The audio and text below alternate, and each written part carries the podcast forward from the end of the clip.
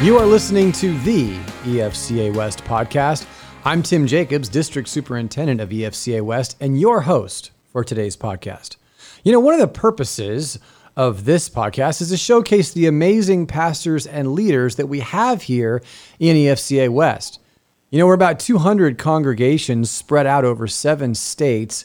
And the more I get to know who we are on an individual basis, the, the people, the pastors, and the leaders, the more grateful I am to be EFCA. So we're going to do that today. I'm going to talk to a guy. I've just been dying to talk to this guy for about a year. I've been planning this. And but before we do that, I want to remind you of something. Do you know we have got a district conference coming up January 21st and 22nd. I know it's not till next year, but my friends, we are going to get through 2020. It's going to happen and it's going to be 2021. So at North Coast Church, North San Diego County area, California, where the weather's always perfect, we are going to hopefully be able to be together in person. We'll give you more details, but regardless, you'll be hearing from such illustrious voices as Larry Osborne, Kevin Kompelien, the president of our denomination, Ricky Jenkins, who's pastor of Southwest Community Church, Tod Bolsinger, Katie Dudgeon, who's with Reach Global, and of course yours truly, along with so many other people that we'll have the chance to interact with along the way. So sign up and do it now and sign up everybody that you know, your team, your your spouse, people you like to hang out with. It's going to be great. So there you go. Now again, what makes EFCA West so great are the people. And one of them is a guy named Brian Chan, who is the lead pastor of Emmanuel Church in Burbank, California. Now, Burbank, you know, that's where the showbiz crowd is. And really Brian is a part of that showbiz crowd. He just fits in. He's he's become a part of that. And so uh, we're going to talk about today what it's like to be a pastor in Burbank in the center in the artistic capital of the world. And what do the arts have to do with Christianity and ministry and mission and all that kind of stuff? But I got to tell you, in addition to being a lead pastor, he's also a professor at Biola University and Talbot School of Theology. He's a published author and, most impressively, at least to me, a Kung Fu master. So, as I said, we're going to talk about the arts and the role in church and ministry and all that kind of stuff. So, Brian, man, it's great to have you with us today. How's it going? Thank you, Tim. It's good to be here with you. Thanks for the honor of this. Appreciate it. Absolutely. So before we kind of kick into things, so tell us about Biola and Talbot. What what do you teach there? What's your involvement there? I'm curious. Yeah, thanks. I've been teaching at Biola University for 13 years now, going on 14. And I'm part of a, a, series of classes called the integration classes, which is basically integrating some aspect of culture with theology. So I started off there teaching art in the Bible. And then I taught mostly beauty and spirituality, which is a theology of beauty and how it blends with culture and spiritual life. I taught um, theology of heroes and villains. And currently, right now, I teach for the School of Cinema, Media Arts, and Talbot, um, co teaching a class called Faith in Film. So it's blending faith with our theological perspectives and our and uh, and film. Wow, that's a lot of stuff. Yeah. it's been a long time since I've been there. yeah, yeah, yeah. And so part of that though, you wrote a book that's called The Purple Curtain. It's available on Amazon because I went to make sure that it was. Living yeah. out beauty in faith and culture from a biblical perspective. So that's part of your whole, you know, your teaching, uh, the stuff that you teach over at Biola and Talbot. Yeah, definitely. Yeah, I think at the probably at a core passion of mine is the subject of a theology of beauty and how it integrates very practically with our spiritual lives and how we integrate with culture. Okay, so yeah, so that's I want to just like get into that because I have so many questions for you on that because you probably are aware of this, but this is not you know, this isn't eh, like a topic like, you know, sanctification or discipleship. It's like kind of like the run of the mill, not that those are bad things, but the theology of beauty. What do we mean when we say that? Yeah, you know, and this all started for me from my master's thesis at Dallas Seminary. And it started with the beauty of God. And what I discovered um, during seminary was how much God portrays himself as being beautiful. And he uses a language in terms of, of aesthetics and beauty to describe himself, even to express the kinds of things that he does um, for his people. uh, recreation, redemption, oftentimes are couched in language of the arts and aesthetics. So that started me down this path, and it's become a major passion of mine. And then seeing how the beauty of God doesn't just contain to God Himself without relevance to the world. Frankly, you know, the way that the beauty is defined by who God is, what God does, and what He says connects very intricately with society, with the way that we live life, uh, what how we define our own self identity. So it's very print and very relevant in those ways. Um, but this is a huge topic uh, alone. You know, if, if you just kind of gave me like a, an open blank slate, I can go on forever on this subject. yeah. So, I mean, what, like, what do we talk? What is beauty, and and why is it important? Yeah. So, beauty defined biblically now. That's that's the first important point to to make because in contemporary day, most people say that beauty is in the eye of the beholder. Right. That's like the most common phrase you'll hear, and it, gives a sense that beauty started with society, with you know people inventing it. But when you look at scripture, the important point is to see that God invented beauty in Genesis 1 and 2. In Genesis 1, when he used the word good, that Hebrew word tov actually implies aesthetic beauty, um, attractiveness, or pleasure. Um, and so the word good was the first establishment of beauty and what God called to be beautiful. And beauty, uh, in a nutshell, again, reflects his character, who he is, um, his actions, what he does, and his truth, what he says. So biblically defined beauty is defined by God's character and his personhood, first and foremost. And then that bleeds in and translates out into our world. And, and one of the fascinating things of why this is important is because that people ultimately are striving for a vision of beauty, whether it's a vision of beauty in themselves, like who they are as a person, how they look, or a vision of beauty for their lives. What is a good life, a beautiful life, you know, a meaningful life? or they're trying to strive for a vision of beauty in what they do, what they create, you know, what their actions and efforts amount to. So we strive for beauty. And as the early church fathers and theologians and apologists have said before, especially St. Augustine, they, they say that we strive, we love, we have affection for what is beautiful. So whatever is our paradigm of beauty, that helps us define what beauty is, and that's what we strive for. So beauty becomes like a target. It's a target that we aim for. We try to achieve, achieve that but what is so important about that is that because society has its own paradigms of beauty, over time, socially constructed forms of beauty, whether it's decadent beauty or sexualized um, definitions of beauty, if it's not a biblically defined paradigm of beauty, it means that our target then could be a miss. You know, what we're mm-hmm. actually end up striving for maybe in a missed target.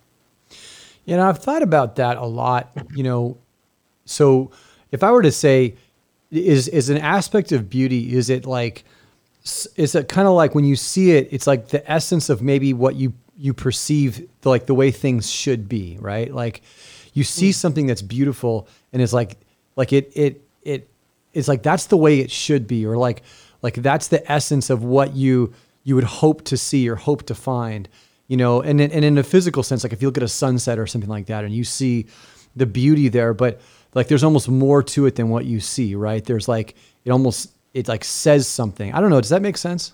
Yeah, absolutely. I think there's at least uh, three points along with what you just said there that's really theologically true. One of which is because we're made in the image of God, we bear this this sense in our own spirit, in our own humanity, what God bore in His own heart when He desired to create the universe to be beautiful. We have that taste, that appetite also for beauty. We have that sense for beauty you know so that's why when we look at something like the sunset you know or um, the stars. It, there, there's something about us that it resonates with us. We find hope in what is beautiful. We find inspiration in what is beautiful. It resonates with our deeper humanity. The second part to it is because god made it a reality in creation we're always going back to the original you know the origin how we were originally made and what connects with us. But then the, the, the third part of this and that you alluded to basically is there's a combination of beauty and brokenness now, you know, because of the fall. So what you said was, you know, the way things are and the way things ought to be. Well, we have a sense of the way things ought to be because we're also affected by the fall, the brokenness, the ugliness of our world. And we know it's not supposed to be that way because that's not the way God made it, nor is it the final destination in the grand narrative that the Lord is, is unfolding. We know that there ought to be something else that ugliness is not supposed to be the final destination, but it's supposed to be beauty.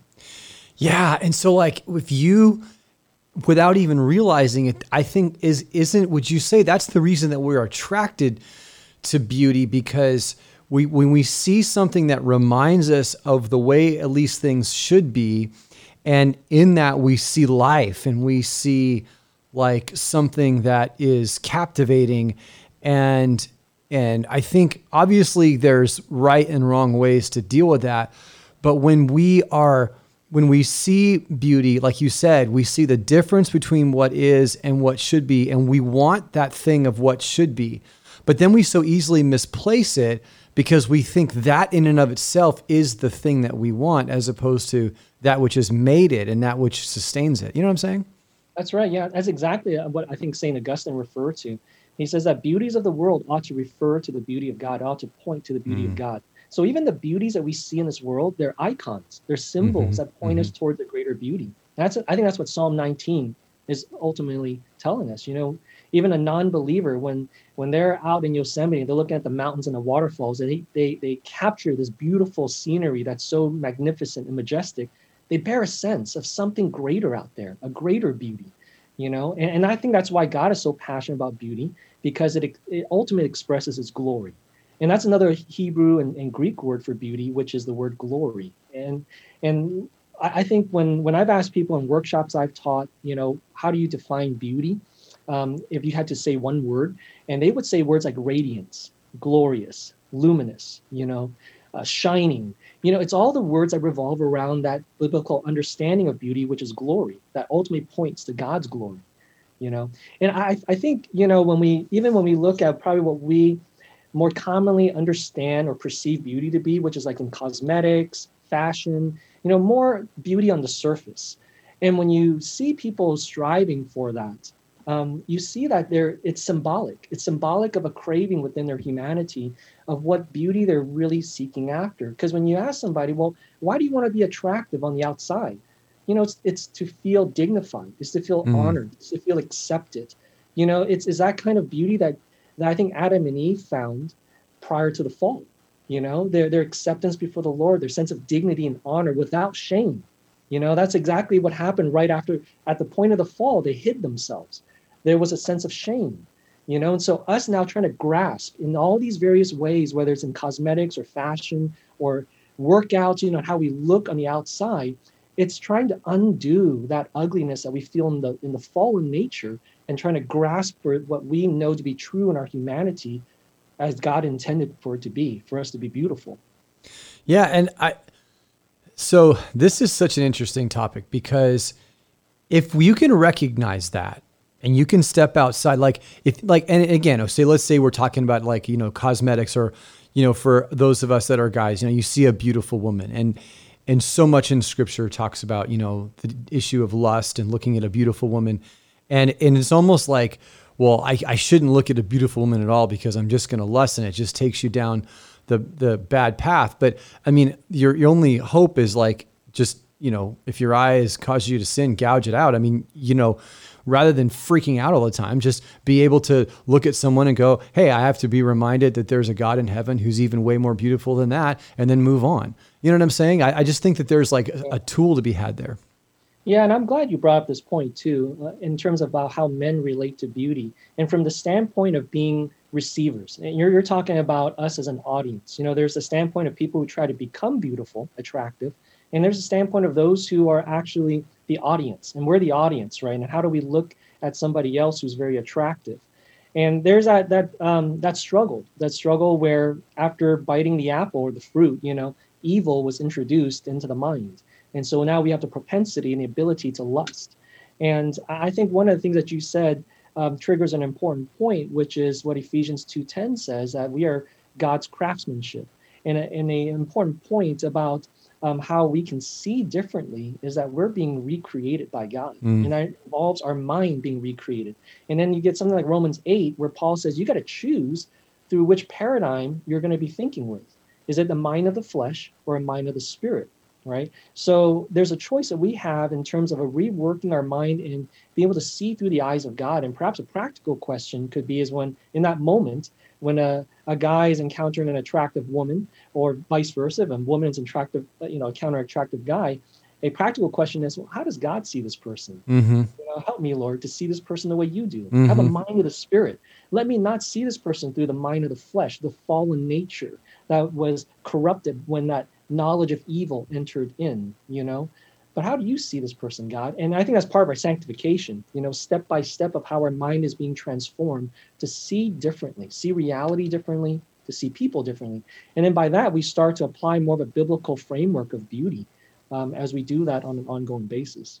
Yeah, I think yeah, you put it much more articulately than I did. I, I I think that you know obviously if there's a woman who's presenting herself seductively and whatever, it's like okay, well, but I'm just saying in everyday life, you know, you see these people and you go, oh wow, what a beautiful, and rather than just being like, you know, captivated by that alone, it's like you said, the renewing of the mind and say, wait a second, God, help me to see everybody the way that you see them and to see behind some of the things that that are, you know, right in front of me and what are the what are the forces and what are the uh, the motivations behind even like you said like the cosmetics industry that even that is in in some ways points to the need. In other words, like if there wasn't any standard, if there wasn't anything beyond what we have now, then why would e- anybody even strive for that? But they're trying to recreate or patch together or piece together something that's almost impossible because we know there's something more out there, right? right? Yeah.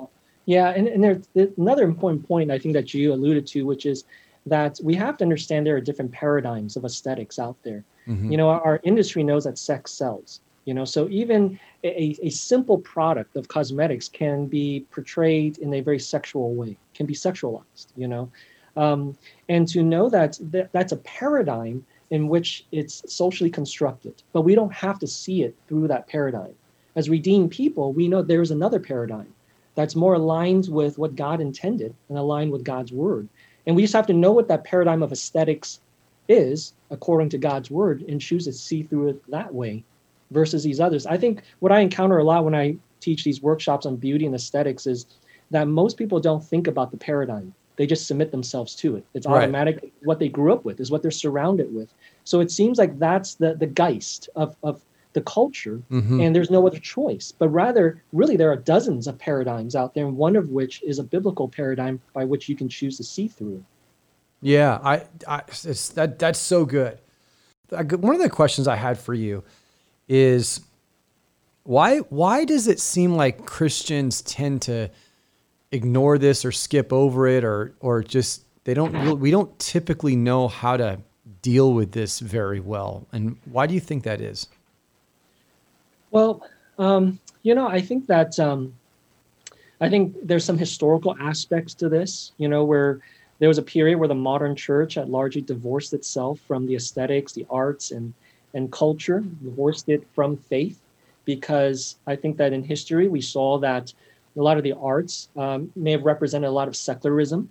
So I think, you know, from things that I, have studied and read in, in history, the church perceived that that's worldly. So they classified it as worldly, you know, abstract expressionism, modern arts, you know, uh, various forms of music. Because it's worldly, then the church pulled away.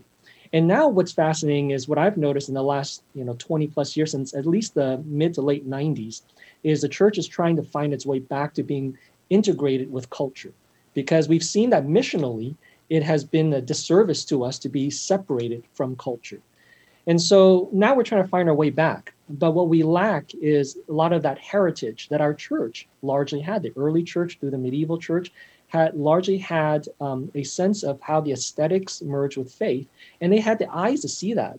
So when you read it, like in, in you know in scriptures, you see you can if you look for it, uh, you'll see aesthetics utilized throughout scriptures, the arts, whether it's dance, music, poetry, narrative, storytelling, you know, visual painting through words. You know, it, it's all through scripture, and and and how God chooses to reveal theological truths through the aesthetics. So it's all there. But I think we're now needing to, to try to find our way back and and seeing how we can integrate with this again. But unless we have a um, a, a basis, a scriptural basis for seeing this, for seeing the aesthetics, it's automatically ignored. It's just something that just doesn't um, factor into our normal way of looking at things, especially when it comes to faith.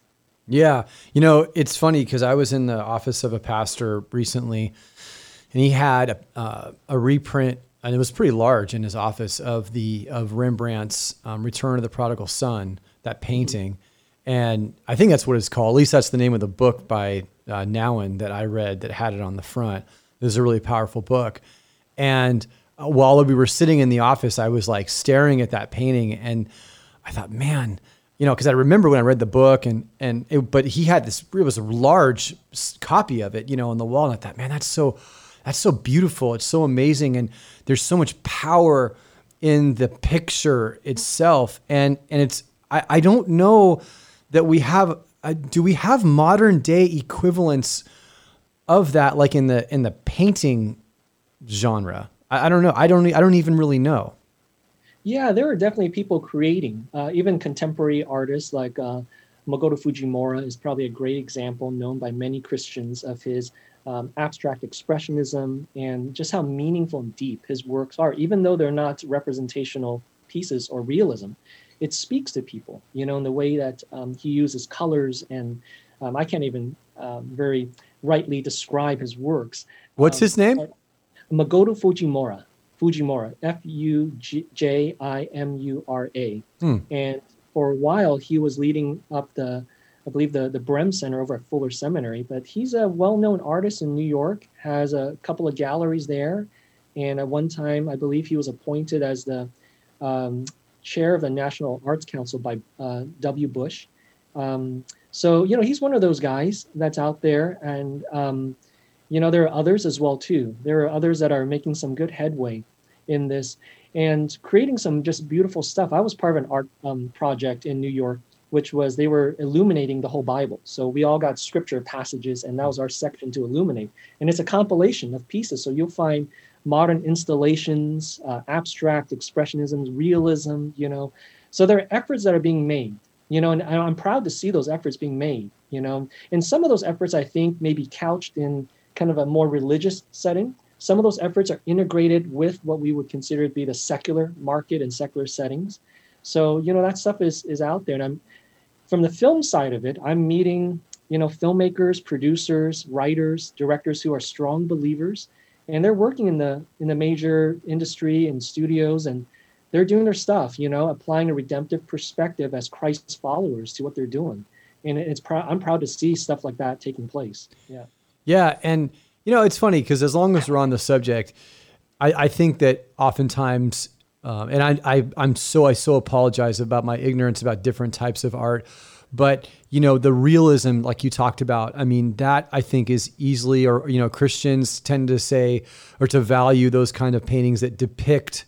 Uh, you know the the realism or like okay this is clearly the Virgin Mary or this is clearly Jesus hanging on the cross this is clearly the Apostle Paul but that more subtle art or even like the abstract stuff or even some of the modern modern art that's just like a color or two or three colors and people go ah you know anybody could do that or that's not but there's like times I've seen pictures like that and and the colors are beautiful and like it's not a picture of anything really it's just like it just reminds me of something and I go man that's just and I am kind of captivated by that.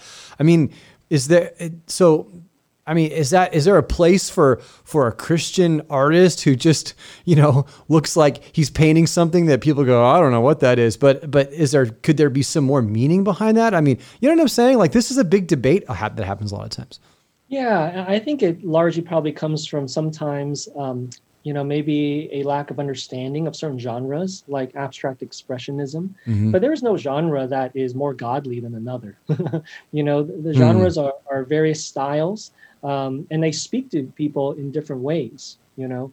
And so where we still i still find a lot of Kinkade lovers you know romantic romanticized realism you know? And, and there's a lot of folks who still that that speaks to them. I've actually gotten to share the gospel a lot through a Kinkade painting before in the past mm. you know? And there are those where when, when i've gone to the art walks in downtown la you know most of it's abstract and some of them are i've encountered very powerful you know? They, they really speak. And um, so there is no I, I think that's one of the misnomers we have to dispel because it can very easily diminish the artist in your church You know, mm. if, if an artist in your church is an abstract expressionist, I'm now moved from realism to I'm categorized as a conceptual artist now. And oftentimes, when I'm in an art show, I'm placed in the category of contemporary abstract. you know, I didn't start off that way, but I now am categorizing that. And everyone, I, I think um, in my art association here at Burbank, they, they know I'm a pastor and, and all that. And um, but there is no art genre that's more godly than the other. You know, there there's it's like styles of music. You know. Yeah, yeah, well, okay, well, yeah, it, it's funny because that's not necessarily a given to a lot of people either, because there's certain, you know, there's seen as styles of music that are that, that I do think people think are are, are higher or, or more sophisticated than others, and you know, maybe maybe that might be true to some degree, but like you said, more godly than another. But you know, it's another thing that I think about on this too. I was having a conversation with a friend of mine about this a while ago, and uh, okay, so tell me what you think about this because I think that, you know, we see a lot of Christian films and there's been a lot of Christian like films that have come out in the last, you know, to really compete at the Hollywood level. And and a lot of people criticize them as being like cheeseball and stuff like that. And I and I and I and even like Christian music sometimes I think the reason why is because it lacks subtlety, right? So I think um and tell me if I'm wrong about this. I think a lack of subtlety in Christian art, artistic expression is what gives it that cheeseball factor. Like they don't, they they're they're so they're so intent on making sure that the message gets across that they force they force conversations, they force scenes, they force events to happen to kind of line up perfectly with the theology they're trying to get across, as opposed to depicting real life and and letting those themes kind of emerge without being so uh, apparent. Does that make sense? Yeah, I, I, understand completely what you mean. And I think the, the key word that you said in there is when when a message feels forced and the audience picks up on that. You know, and it any time that you do something that takes people out of the story, that's problematic. You know, hmm. anytime that people start to feel like suddenly they're like sitting in, in a church service with a preacher in front of them and they're not in a story anymore, that's problematic. And I think the way that we have to think of um, truth in stories is just like the way you would think of a great storyline where you are journeying with the character.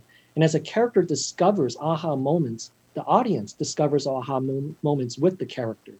You know, so you don't have to have a, a poignant time in the in the story where I got a break for a sermonette, you know. Or the other aspect, the second I think is oftentimes when we we don't give respect to the problem and the pain in the story. Every story has a problem and a pain. Mm. You know, when we don't give respect to it, that's another reason why oftentimes a a story can come across as cheesy or trite, is because we haven't given respect. You know, we haven't really dealt with the the pain and the struggles that people really go through. So if you're going to make a movie about depression, well, you got to really understand what depression is and really go there and and address it. And maybe sometimes uh, for Christians, we might be afraid of that that darkness, that ugliness, you know, mm. that um, we don't want to go that far. We want to go to the hope of Jesus right away. Um, but if there's one thing that the cross has taught us is that our brokenness is truly messy. You know, um, when Jesus bore our shame, there was no softening of that. You know, um, so I think it, it, good story writing, good craft is really important for a story to not come across as trite. And and you don't yeah, so I because I, I, feel like the it's almost like the story becomes secondary to the message we're trying to get across. Right. Yeah, yeah, yeah, and I think that um, you know I don't want to tell people that whatever is that conviction they have in their heart that they need to diminish it, you know. But what I've often seen more is if you bring up the level of your craft, you know, versus oftentimes I think people have their conviction, the content so far above their craft.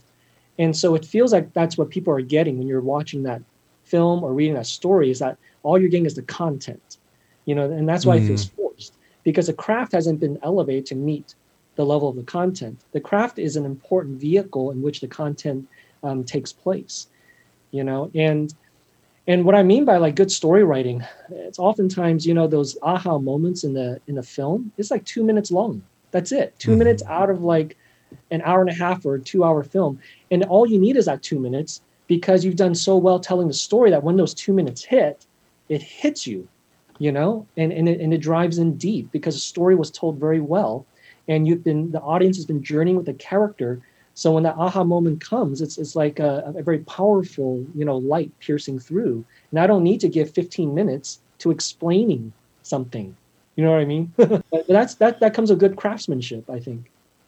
Yeah, I, that's that's a really important point. So so basically, we've dissected why Christian films, and not all of them, and I and I, my heart goes out to a lot of these guys too, because I know they they really are trying to create content that is uplifting and meaningful, and you know that can counter so much of the the garbage that we get in an IV drip all the time through every possible way that our kids are exposed to.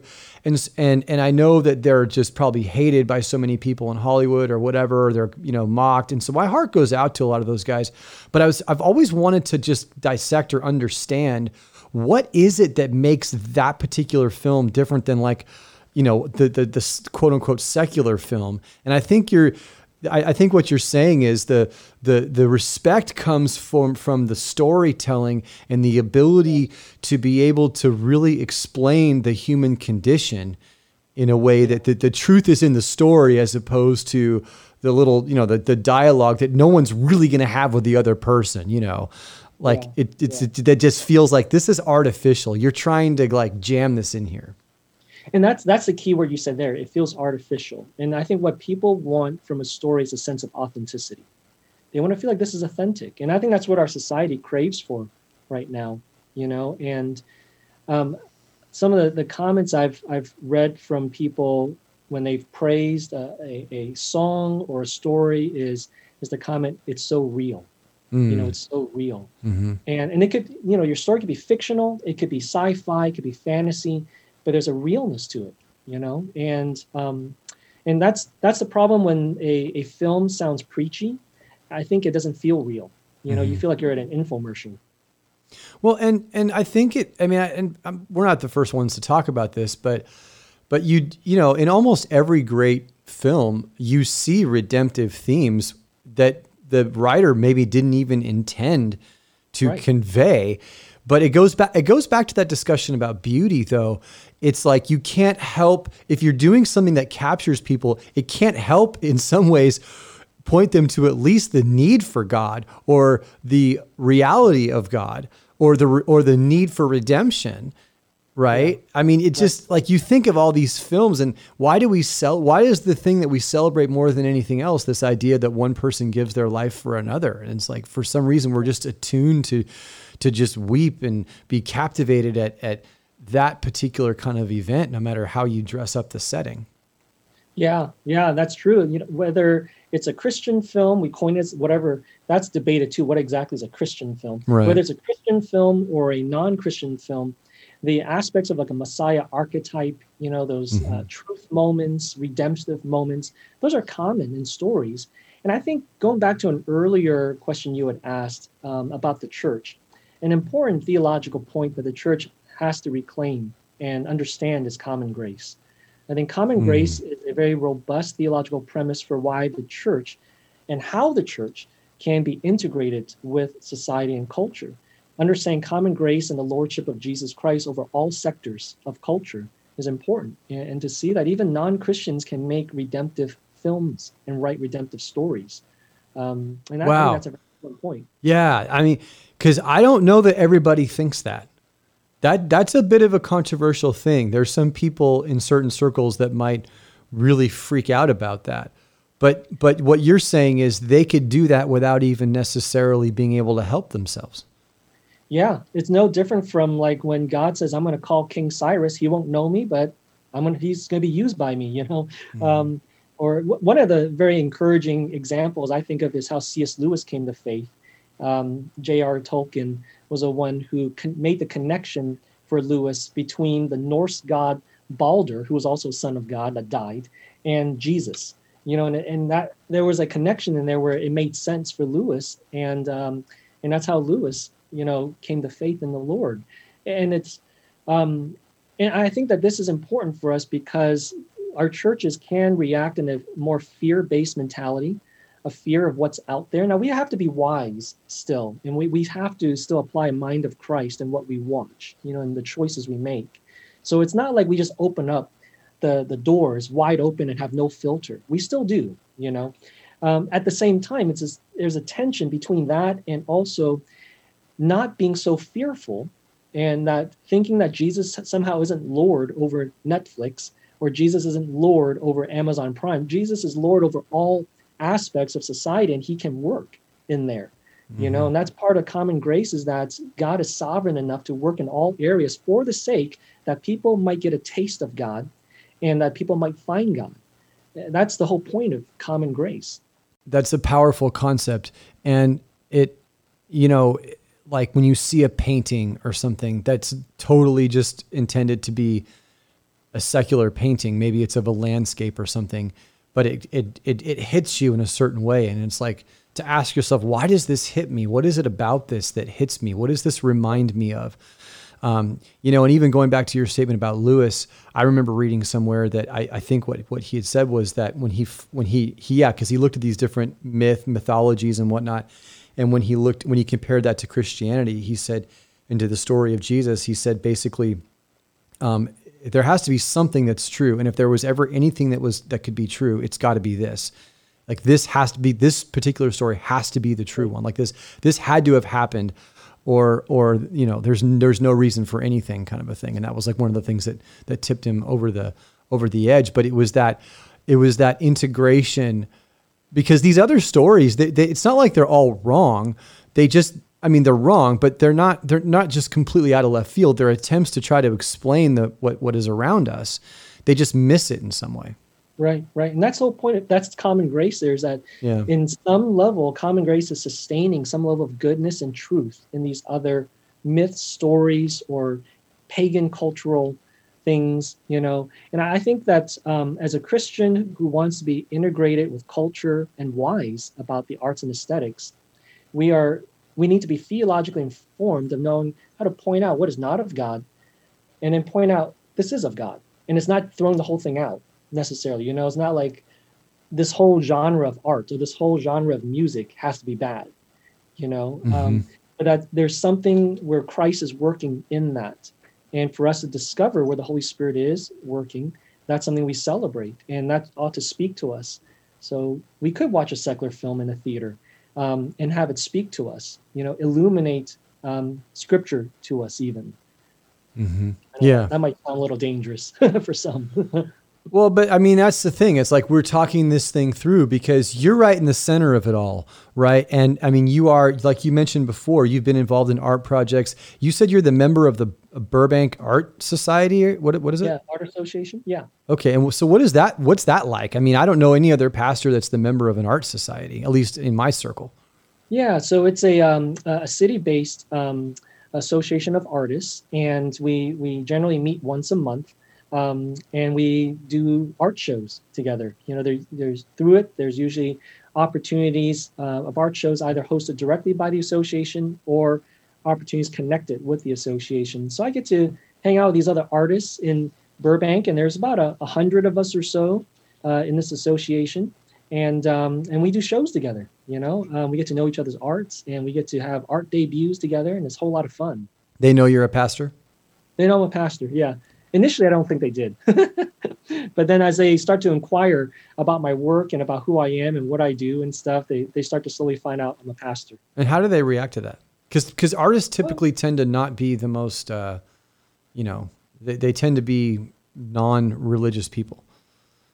Yeah, you know, I, I, I don't know who's a Christian and who's not in, in that uh, association. Um, uh, but I think what I've discovered is as an artist, whether you're a writer, actor, visual artist, um, if you do what you do well as an artist, you have people's respect. Hmm. You know, and I think that's what when I entered the art association, I entered as an artist. Mm-hmm. You know, mm-hmm. and, and I wanted mm-hmm. to do my work really well, and I wanted to contribute to the association and their efforts where I could. And so once they knew me as an artist, I think they knew me as an artist for about a year before um, people start, you know, discovering very naturally, organically, that I was also a pastor. Um, so there was, you know, there was nothing really as far as um, people were already picking up that there there's spiritual elements in my artwork because I would have people say to me, "Your work is always has something spiritual in it." It seems, you know, and it's it, like you said, it's subtle, subtle in a way where I don't know, it might be like an angel in the steampunk, you know, kind of mm. piece, you know. Or I, I did a recent piece called "Stewarding Time," and it was my reflections about time and the sacredness of time um, and how we steward it responsibly and faithfully. You know, so people always perceive something spiritual in my works. Is there like if, if I, I? Yeah, so if I want to go look at your artwork, is it anywhere that I can go check it out? Yeah, um, I have a I have a website brianchan.com, um, which I need to upload some more more recent works on there. Um, since COVID, I've been a little slacking on that. And I have a artist Facebook page. It's also Brian C. Chan. Now C is S E E, not the letter C. It's my Chinese middle name. So it's Brian S E E Chan. Uh-huh. So that's both for my uh, website, brianchan.com, and my Facebook artist page. Okay. Yeah. And so so if for pastors and church leaders that are listening to this, because that's our main audience, I think what a lot of people are thinking right now, this is kind of a cool conversation about arts and maybe some things that they we hadn't really thought about before, or at least discussed at any great length with anybody. But most of us are not in Burbank and you know not in the showbiz kind of community. Um, and so we're you know out in places where there there are some artists and then there's people who think they're artists and are not, um, or I don't know how to respectfully, you know, deal with that issue. But how, like, what would you say to a ministry leader, to a pastor? I mean, it doesn't have to be a senior pastor all the time. I mean, a lot of times, student ministry pastor, um, even children's ministry or other types of who are going. You know, how do I how do I encourage? Like you you said something so good a few minutes ago, and you're like, be careful about how you treat like the abstract impressionist artist you know, don't sit there and go, man, what's that? You know, and and assume that it doesn't have any meaning. How do we how do we shepherd and and uh, shepherd to to all the way to showcase or or engage, um, develop the artists in our church and among us? Yeah. I always say to folks, whenever I've done these kinds of um, workshops addressing this question, um, having a, a theology of the arts as a premise, I think, is one of the most first important things.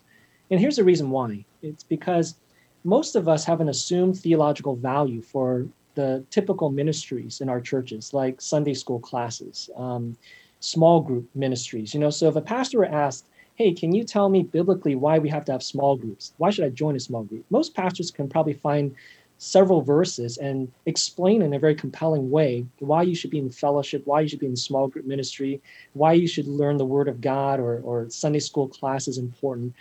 But how many of us really can give a compelling answer to someone who might be a struggling, budding, creative person and say, and ask, you know, can you give me a biblical reason for why the arts is important in church? Hmm. And a lot of times the answer I tend to hear is not a biblical answer for that. What I hear is an answer of social relevance. That most pastors I have spoken to will say, well, we need to have the arts because it's relevant to our society today. It's where our contemporary culture is at today. Well, that kind of an answer doesn't have the same grounding or weight as when you can provide 10 verses for why you should be in small groups, you know? So the other answer, where it's about relevance to current cultures, seems shifty. It seems more about the world. It seems more about uh, pragmatic, you know, functionality than having something more of an intrinsic value that an artist can say, yeah, this is what I'm called to do and how I'm going to serve Jesus with my talent and my gift, you know? So I think having a theology of the arts uh, as a as a premise is very important because out of that premise will flow the practice. How you will actually practice the arts being cultivated in your church, how you will mobilize artists, how you identify them. And then the other thing I would say is out of the theology of the arts, you're going to discover that the assumption we have about creatives and artists will change. Hmm. Because the way we think of creatives and artists oftentimes is filtered through how society defines an artist. You know, but I would say operate out of the assumption that there are probably far more creatives and artists in your church than you have realized. Hmm. And once you provide that theological premise and that sense of value, and you start opening up opportunity, even just opportunity, like you don't have to think of something specific, just open up a conversation even people start coming out of the woodworks and that's what i've experienced is when I provide that theological vision or that premise for why the arts are valued theologically. And I start creating opportunity for people just to surface, you know, people start coming out of the woodworks with it. And the, the creative types of disciplines may not be what you expect. It might not be your oil painter, you know, it might be someone who makes wood crafts, you know, it might be someone who does metal work. You know, it, it could be someone who, who works with dioramas. You know, that's art in itself. Mm-hmm. Um, and you mm-hmm. could do some cool things with that. So, um, and then the third, I would say from there is then you grant, you create a, an environment where you create a, a sense of freedom for people to express ideas, you know, especially when the kind of creatives you may get are not your, what you may traditionally expect. You know, it's not your oil painter or acrylic painter. There, there are other folks out there but once you create that space of freedom, people start to feel energized. You know, they start to apply their ideas and then they'll dream up stuff along with you as a pastor that you might not have ever conceived of, you know. Yeah. Yeah, and so your book, for example, your book The Purple Curtain, would that be some would that be a resource that that a pastor could use to develop a theology of the arts? Yeah, yeah. A lot of artists have been using my books, my book over the years, and um, it helps. You know, I, I it's um, couched in a lot of um, biblical exposition, a lot of um, early church, medieval church, you know, thought as well too. So you kind of see the heritage um, behind um, our Christian faith, and when it comes to art and faith. And again, I think we gravitate towards the things that we own, that we individually value, and so one of the one of the the challenges is for most lead pastors who are you know, maybe more academically oriented or even more oriented like in an organizational leadership framework, they're not necessarily they're not always gifted artists at all. They don't think that way. And so they do tend to devalue it or set it aside or even worse, have a real fear of it because because you know, you do see things that, you know, easily it could go it, things could go awry or whatever and that's that's the big fear. You know what's interesting to me too? is architecture.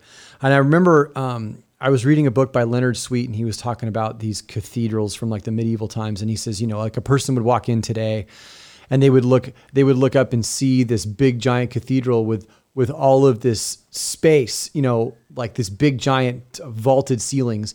And the person would be likely to say, man, that's a lot of wasted space. But the person that built it would say, no, that's God's space. You know, that's mm-hmm. God's space.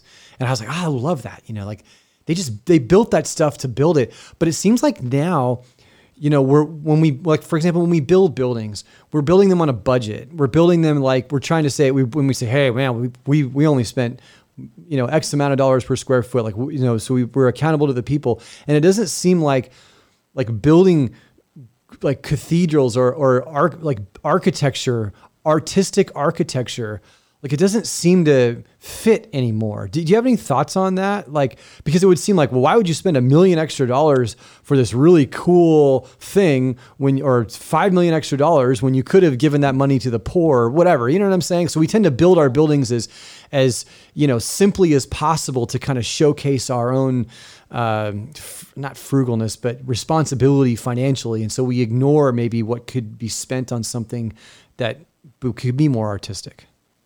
Yeah, and I think that kind that ties back into the idea of a theological value. When you think of the cathedrals, whether it's Gothic or Romanesque, you know, they stained glass windows and even just the, the layout of a, of a cathedral, there was a, a theological reason behind it.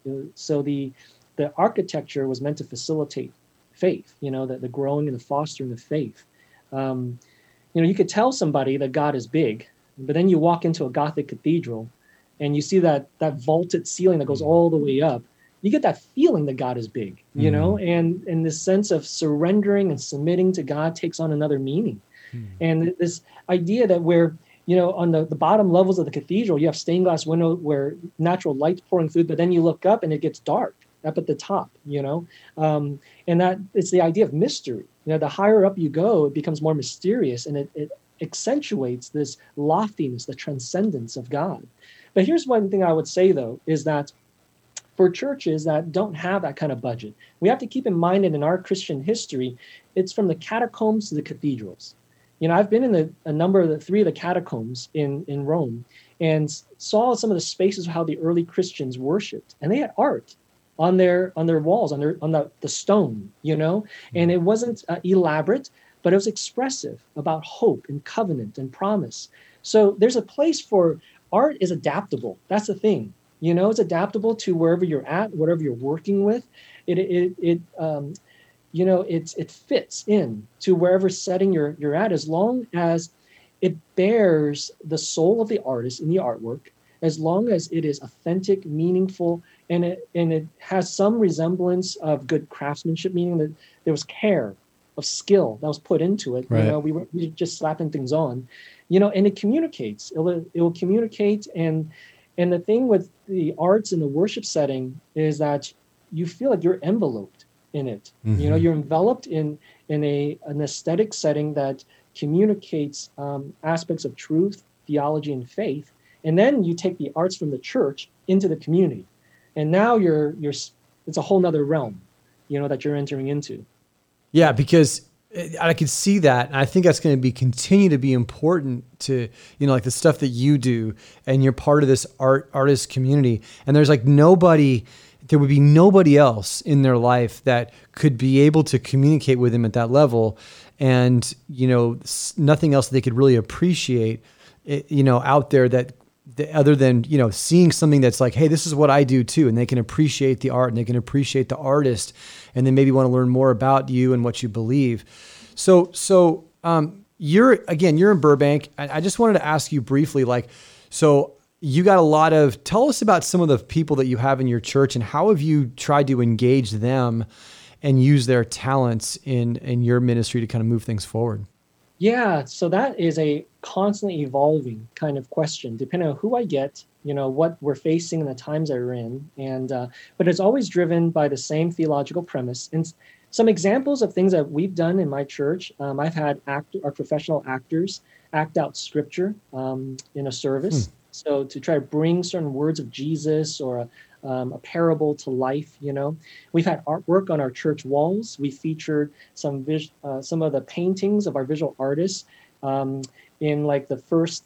There's like always that first five to ten minutes when people are just entering the church. Well, it's a contemplation piece, so they have a moment where they have, they can contemplate on the piece while there's worship music playing as people are entering in and grabbing their coffees. We've done that. I started a film ministry, which, you know, once I started these things, people were easily mobilized. I didn't have to like twist anyone's arms to, to do this stuff. And it's like the the artists were just waiting for an opportunity to be able to apply what they're passionate about and what they're good at. When you say um, film ministry, what what does that mean? Yeah. A film ministry, um, um, it's a crew of people um, led by one point person who would make various types of films. So some of the films may capture stories like testimonies of people, but we try to tell it through a narrative and we film it like mm. it's a hmm. narrative of that person. Um, we were just on the brink of, before COVID, creating um, fictional um, stories that may be shorts, like five to seven minutes. Wow. And the third type is vision videos. Vision videos that we also tell like a, like a narrative or a story.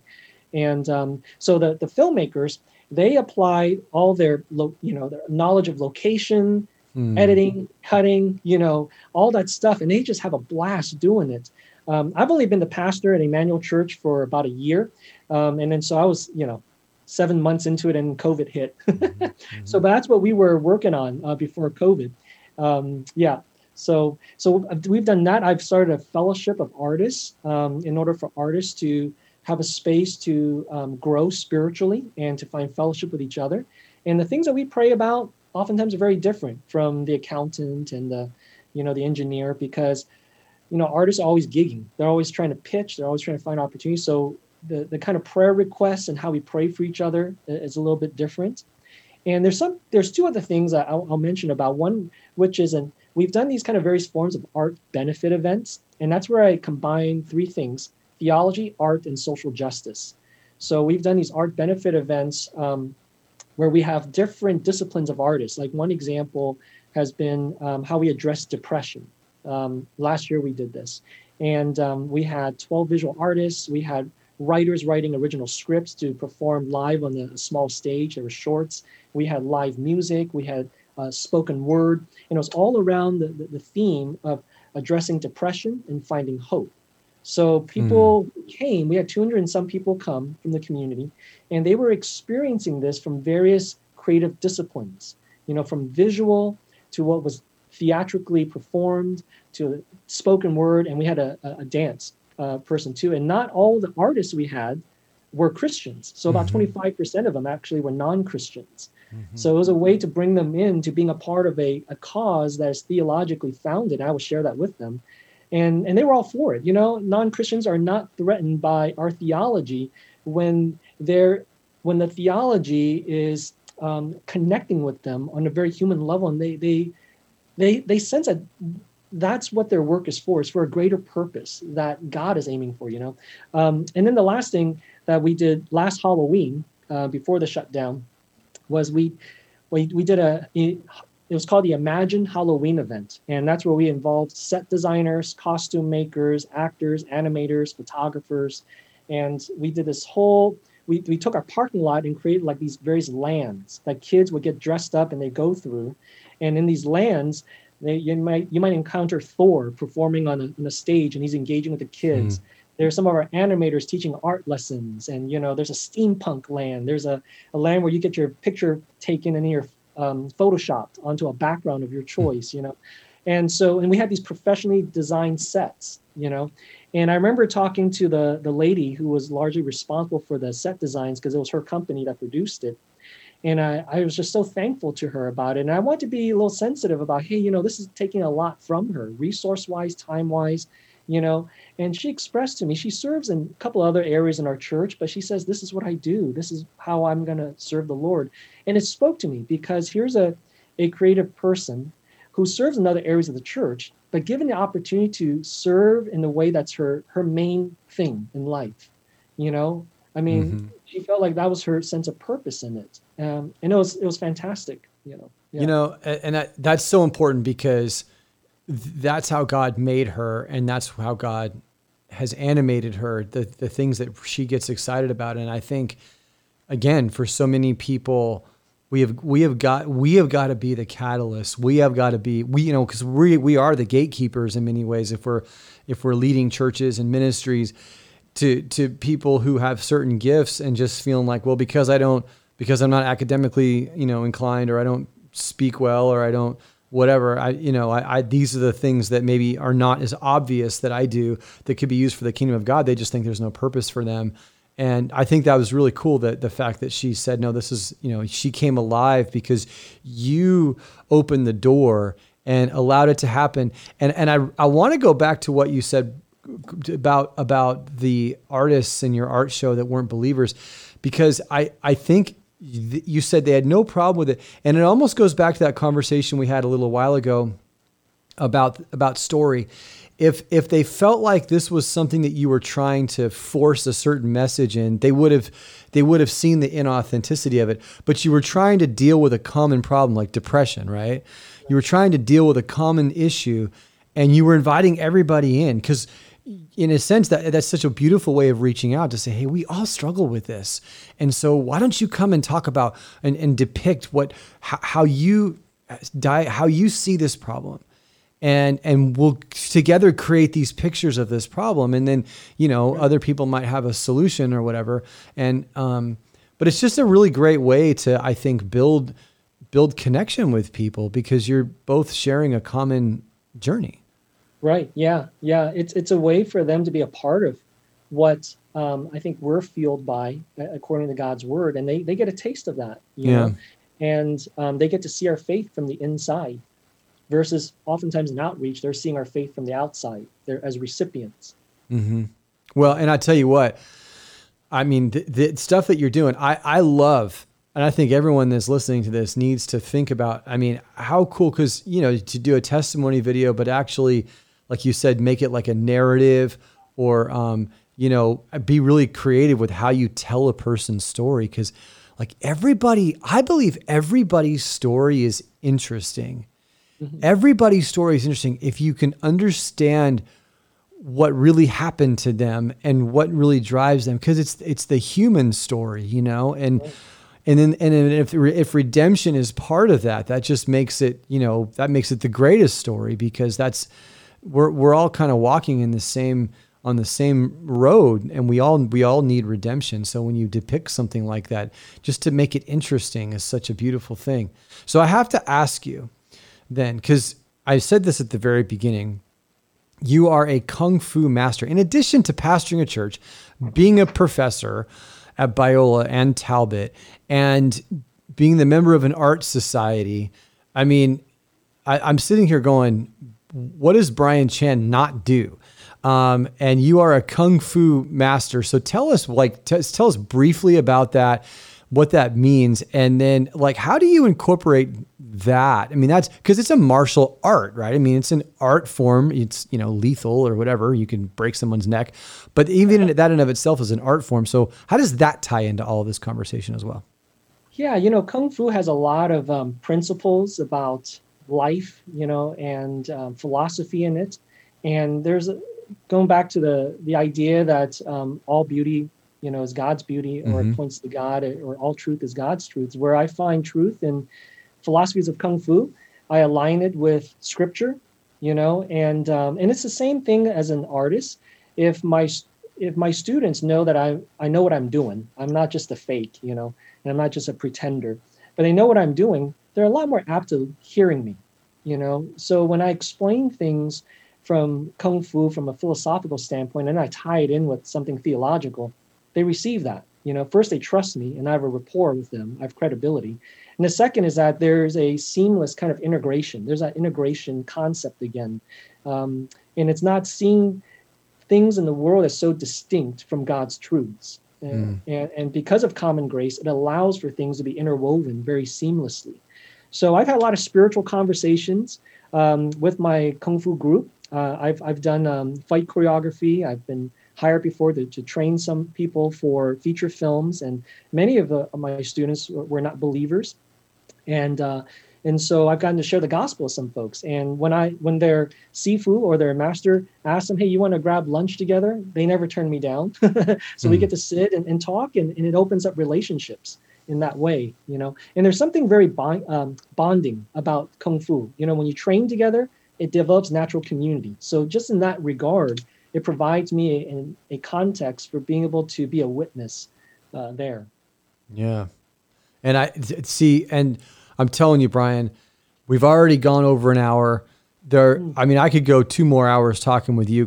One of the things I'd love to talk with you about in another podcast is even just uh, the the Eastern um, dynamics, the Eastern philosophies, uh, and how you know how what bridges you can build um, mm-hmm. through because because because the, and the reason why I think that's so important is for example like i've read that like a lot of our a lot of silicon valley i mean it's just they've gone all eastern philosophy it's not like they're total they're not it's not like the old you know, Western minded business leaders of old that just kind of are like quasi Christians who don't really believe anything, but they just kind of live by Western values. I mean, these are people that are deep, a lot of these people, like, for example, that are leading these big giant tech companies and others, these younger people are very much into Eastern mysticism and that sort of thing. And, and you, you, that, that is still continuing to creep into our country in a lot of ways into our culture, I should say. And you know, we're going to be needing to think about how we can better bridge. Um, bridge that not by just eliminating it and then adopting western values and then finding christianity but actually bypassing western thought altogether to to to find the road to jesus through the through eastern um, thought if that makes any sense that makes sense yeah i know what you mean yeah i mean that'd be an interesting conversation to have so gosh i just I, this has been so fun to talk to you. And uh, I, I, love what you're doing there in Burbank. I mean, you're clearly God's man for this. And this is why I wanted this. You're one of the reasons why I wanted to start this podcast is I want our EFCA West pastors to know and and it, and I believe this about every every single person that that there is something interesting um, in the in the location and context that you're in, and we have rural church pastors that are doing fantastic stuff that no one knows about. Um, you just happen to be in a unique part of the of the nation and doing unique stuff, and I love the fact that you're in a place like Burbank and you're not like this total countercultural guy that just doesn't fit there at all. They just hired you because they needed a pastor and you you don't care about TV or art or music or you know any of that stuff. You just you know i just i'm just glad that you're the right guy for that area. Uh, it just makes a lot of sense. And i have great hope. Again be, that that the evangelical free church of America can do what it's supposed to do, and that is get the gospel into whatever locale God has placed you and placed us. So wherever we are, we just we don't wonder like, oh, why should we be here? It goes back to Jeremiah uh, 29. You know, um, seek the peace of the city into which I've sent you into exile, and I, I see you you doing that, and that's just awesome.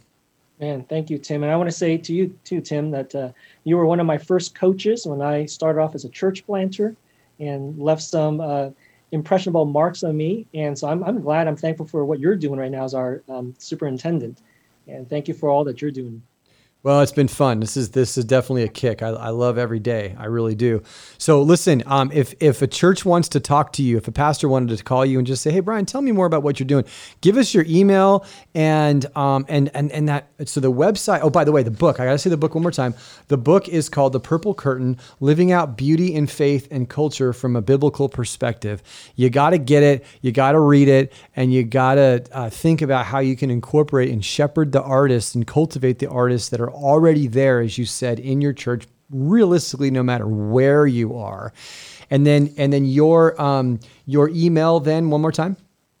So my email, you can email me at brian.chan at emmanuelburbank.org. And that's Brian E. I, Emmanuel. Yeah, Emmanuel, correct. Yeah, yeah. Brian with an I dot Chan, C H A N, at emmanuelburbank.org. Great. That's the best way to reach me. And then and then Brian C. Chan, Brian B R I A N S E E Chan dot com for your artistic stuff. Yeah, for my website. For your art. Mm-hmm. Yeah. Awesome. And I, am going to look up this uh, Fujimura guy as well. Yeah, man, check out his works. Yeah, his works are inspiring. They're deep. Yeah, that's awesome, man. I I just appreciate this, um, and uh, we'll stay in touch. And yeah, this has been totally fun. Thanks. Cool. Thanks, brother.